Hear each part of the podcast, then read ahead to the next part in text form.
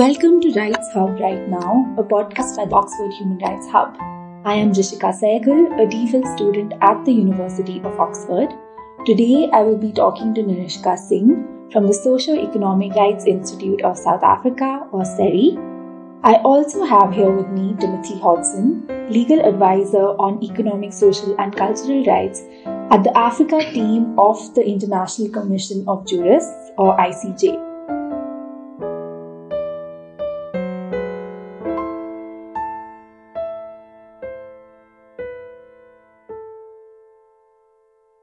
SERI develops and implements strategies to challenge inequality and realize socio-economic rights in South Africa through its litigation, research, and advocacy efforts. The ICJ, composed of eminent judges and lawyers from all regions of the world, promotes and protects human rights through the rule of law by using its unique legal expertise to develop and strengthen national and international justice systems. Welcome, Nirishka and Tim. Thanks. Thank you. In this podcast, we will explore the cutting edge research of SERI on mapping evictions in inner city Johannesburg, and in particular on the role played by the Magistrates Court in relation to eviction applications. Nirishka, let's start by talking about the issue of evictions in the inner city of Johannesburg. What is this issue and why is it an issue? Before starting to talk about the inner city evictions, we need to realize why having access to the city is so important. And that is a remnant of spatial inequality, which is a relic from the apartheid urban planning system, which basically means that infrastructure, social development, social amenities are all located in the center of cities and the outskirts are underdeveloped. And despite being, you know, 20 plus years out of apartheid, this is still something that we need to overcome. Um, so, because of that, when people are evicted from the city center, we often see that this is further marginalizing financially and financially excluding poor people from accessing schools, job opportunities, um, and social security. So that's kind of where the research is founded, is looking into who's evicting, why are they getting evicted, and what circumstances is it happening under. So you mentioned apartheid and you mentioned poor people. Are there specific categories of poor people that we're talking about? Yeah, we are.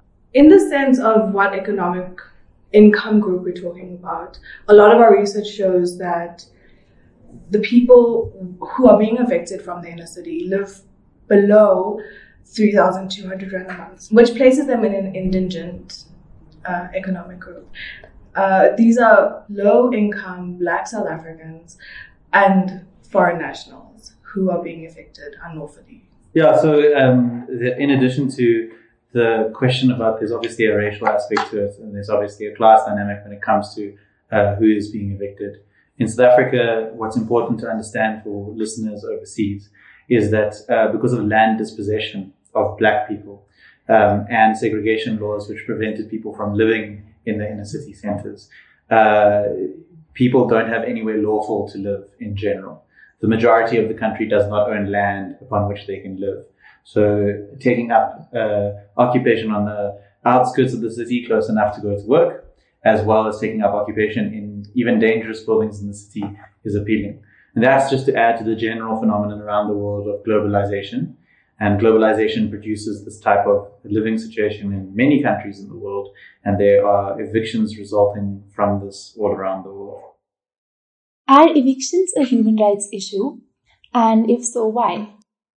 So the basic starting point as an international human rights lawyer is that uh, the International Covenant on Economic, Social and Cultural Rights uh, protects the right to adequate housing in terms of the right to an adequate standard of living. And according to that, it's generally accepted in international law that a category of evictions described as forced evictions are not lawful. And forced evictions are evictions that happen uh, by force, as the definition says, uh, but also without sufficient legal process and protection. So you are subjected to a forced eviction, not only if you're physically forced from your house, but also if you are evicted without a legal process and a court order. And that's the basic principle of international law, which applies around the world. In South Africa, there are various pieces of legislation and the constitution which confirm this and specify more details. But the last thing I'll say about that is that, about other than housing, um, losing one's home creates violations of any other human right. So it becomes difficult to access the same school, to access the same uh, healthcare services, to be able to get to work, um, in addition to just enjoying general human dignity, because the home is very fundamentally the place where human beings can be cared for, respected, feel happy, feel sad. And so it's at the core of human rights. Evictions really strike at the core. So you mentioned that there is a legal framework around evictions or access to adequate housing in South Africa. Could you briefly describe that? Sure. So the starting point is there's a specific provision of the Constitution, Section 26.3 of the Constitution, which prevents people from having their homes demolished or being removed from their homes uh, without a court order. And law has to be made in terms of the provision of the Constitution. There are various laws. So the general principle, it doesn't matter which law you fall under, is that the Constitution protects you against arbitrary and lawful evictions without a court order, which is a little bit broader than the protection against forced evictions in international law. But there are specific laws for unlawful occupiers. So there's a particular law called the Prevention of uh, Illegal Eviction from Unlawful Occupation Act, which is called the PIE Act. And that protects people who are not lawfully on land, but have nowhere else to go. And it creates a process whereby the state is supposed to engage in mediation with you, regardless of whether or not you're evicted by a private entity or not. Uh, supposed to provide alternative accommodation if you will be rendered homeless, and a variety of other protections. There are several other laws which deal with rights against eviction, but it's uh, that's the basic position. Thank you, Tim. So, Nirishka, tell us more about SERI's project on mapping inner city evictions. The project was basically to get more first hand data of what the reality is of people who are being evicted in the inner city. And we looked at a five year time frame, so from 2013 to 2018, and we looked uh, at a multiple of data sources. We're still in the process of collecting data, but so far we've looked at the case files of other public interest organizations as well as the case files in the Johannesburg Central Magistrate Court. When we were sorting through the data, we looked at an 11 ward radius, so the geographical wards of Johannesburg. We picked 11, which form the heart of the inner city of Joburg. What we then did is we wanted to ask questions of who are being evicted, what are the personal circumstances of uh, the evictees as well as the applicants who are instituting these proceedings, just to get a real sense of the dynamics um, of these eviction applications. And obviously, between you know different data sources, the questions vary slightly, but what we found in the magistrates court, which was the most surprising, is that the eviction applications weren't about hijacked or abandoned buildings, which is a rhetoric we hear a lot about the inner city of Johannesburg, but it was about the evictions of leaseholders and lease applications that had been cancelled. Um, and that raised a few questions. So, could you tell us more about what you're finding at the magistrates court? So, like I said, the relationship that we're looking at most is private holding companies trying to evict tenants from buildings in the inner city. And what we find is there is a dense concentration in uh, areas such as Hillbrow, as Hillbrow. Uh, so it's one specific ward in this 11 ward radius. It isn't scattered throughout the inner city. It's very, very uh, concentrated. And that was interesting because it does speak to the need to, of people to be right in the middle of the city, to access schools, to access job opportunities and that kind of thing.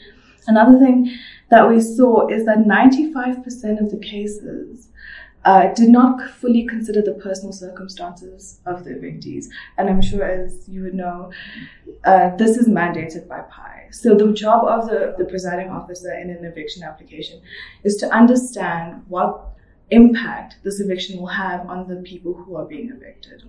The problem with this is that in most of the cases, 84% of the cases, the respondents did not come to court. Uh, so they were not there. So the eviction was granted in default. Added to this, most of the cases, again in the 80 percentile, were completely undefended, which means they had no legal representation. So if there's no personal circumstances being put in the file in terms of your pleadings and your legal arguments, and the applicant then does not come to court, there's no real way for a magistrate to know whether or not uh, granting that eviction order will lead to homelessness. And that is something our constitutional jurisprudence has said has to happen because an eviction that leads to homelessness can't be considered just and equitable. Um, so that was something that struck that stuck out. So the the context of this uh, is that the Constitution itself says that all relevant circumstances must be considered before an eviction order can be granted, uh, which would be just and equitable in the circumstances. At the level of the Constitutional Court in South Africa, there are many cases on housing rights and evictions. And there is a recent case uh, of a year ago uh, where the Constitutional Court decided that, in fact, judicial officers in the position of magistrates uh, or High Court judges have a proactive duty to inquire about relevant circumstances. So the position of the court is that that you cannot evict people if you don't know their circumstances, and if they don't bring their circumstances to you, then you as a judicial officer must make sure that you can acquire the circumstances. One of the ways of doing this is to involve the state in a case, even when there's a private landlord, and to ask the state to report on the circumstances, which the landlord may not be able to do. Um, another thing to emphasize about this context is that magistrates often uh, might not fully understand what the PIE Act actually intends to protect. So, as I've said, it specifically protects people who are not lawful. It's an unusual law like that because normally we provide legal protections for legal people. And so the rhetoric that lawyers come to court with and private uh, private owners come to court with is there are people who are not legally on my land because they haven't paid rent, they don't own it, they just hijack the building. And then they will say to the magistrates, well, the PIE Act and the Constitution, these things are important, but they don't apply because these are land invaders. But the Constitutional Court has been clear that land invaders, or what we are calling land invaders, is specifically what is protected by the law. And so there you have the fundamental problem, which is that the judicial officer, in a case by case basis, might not have the information and might also think that uh, the facts exclude the law which is actually applicable. So, tell me something more about this. You mentioned that the magistrates are, may not be aware of the PIE Act, what it entails, who it's meant to be protecting. And therefore, this makes me wonder what are the institutional constraints under which magistrates are operating? Why is it that magistrates may be unaware of their duties under PIE, under the Constitution, etc.? So, what, what is causing all of this? So, magistrates are, are wildly overworked and uh, they also don't necessarily have the benefits as in high courts and higher up, uh, of legal arguments, both written and uh, substantive, by lawyers who understand the circumstances. Very often, you've got a private lawyer who happens to be the lawyer of a landlord or something like that, uh, who might be aware of property law, but not of property law under the constitutional dispensation. So that's the first point. They don't have the benefit of those things. The second point is that this massive jurisprudence that I'm talking about um, is doesn't appear on the face of the PIE Act. So one has to do much more than read the PIE Act uh, to be able to work out what is going on. And magistrates don't have a lot of time because they're dealing with many, many cases in their courts every single day, and they might have several eviction matters on a particular day. So time is another constraint. But when it comes to broader institutional constraints, um, recently, over the last 10 years, there is an institute called the Southern African, South African Judicial Education Institute, and it's tasked with providing training to judicial officers in general. And those judicial officers that they provide with training are mostly magistrates. And the formula that they have is that they use judicial educators who are magistrates to train magistrates. Um, they do have training on evictions. Um, and this is training which all magistrates should at some stage have. But the institute, like many state entities, is not very well funded or supported, and therefore is not capable of reaching consistently all magistrates. For example, every time there's a new constitutional court decision. So they might get a standard training and then the law might advance and then you don't end up with a situation which uh, has all magistrates knowing specifically what's going on. You also have new magistrates who are provided with some training but may not be fully prepared because their practice before they were appointed was in criminal law or in civil litigation, which has nothing to do with human rights in some instances.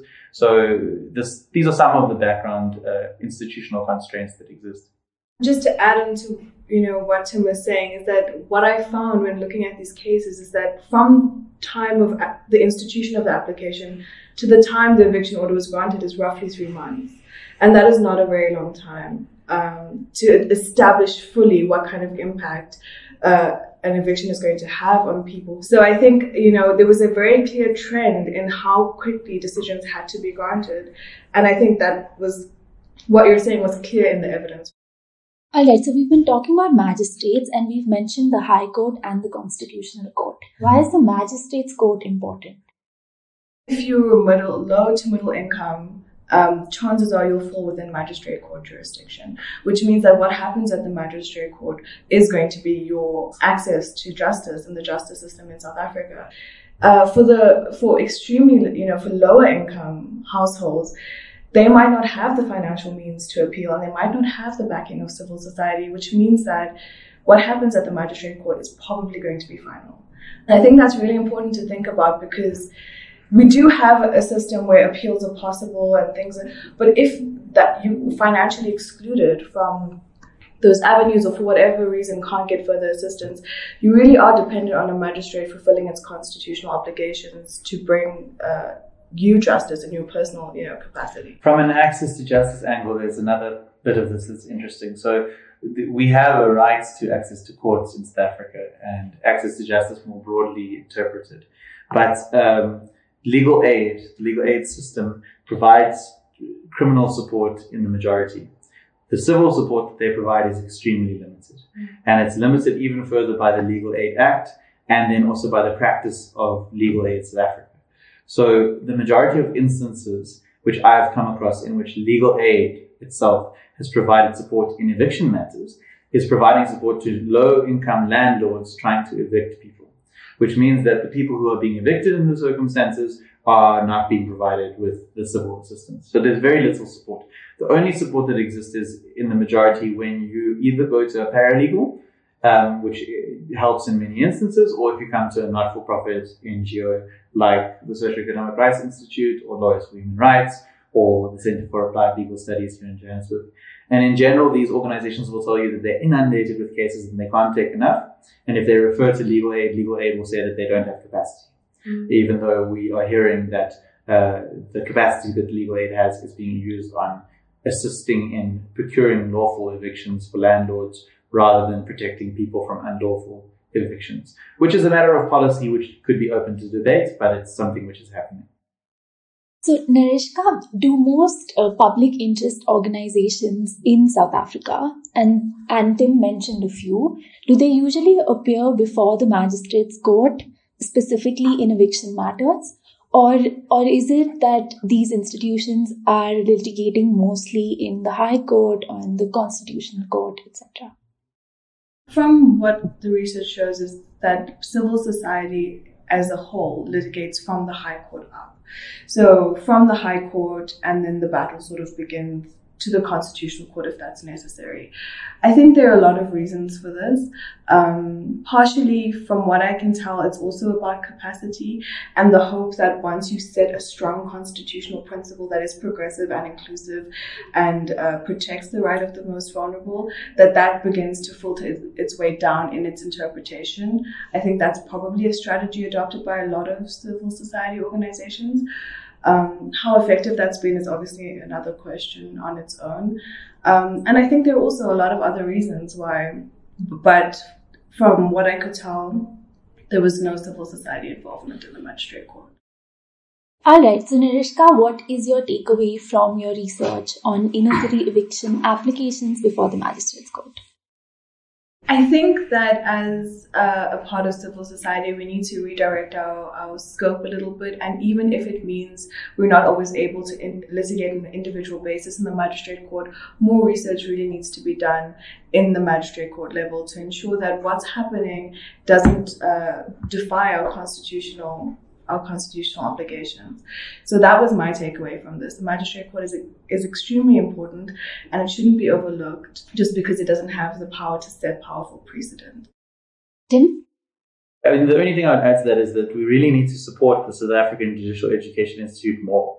Um, they currently spend a lot of time, from my understanding, uh, needing to find partners to work with just to be able to fund basic functions which are legislatively mandated. So it's a legislative body.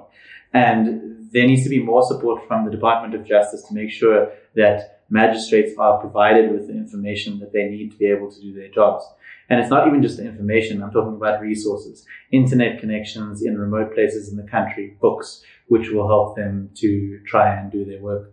Um, definitely researchers could contribute to this by concentrating more on the magistrates court, writing more for magistrates instead of writing for high court judges and other researchers and academics, which we often do. From a civil society perspective, the problem is resource constraints. And it would be good to see people focusing on the magistrates courts more. But it's very understandable why that's not the case. So Legal Aid South Africa also is another underfunded institution, which has had this year workers rightfully going on strike saying that we cannot work like this. We have too much work. We have too little support and a lot could be done to improve this by funding both those two major institutions, Legal Aid South Africa and the South African Judicial Education Institute, who do, I think, what they can, um, although I might have some disagreements with their policy decisions sometimes, but uh, they really need more support to do the work that they're doing. Thank you very much, Narishka and Tim, for joining us.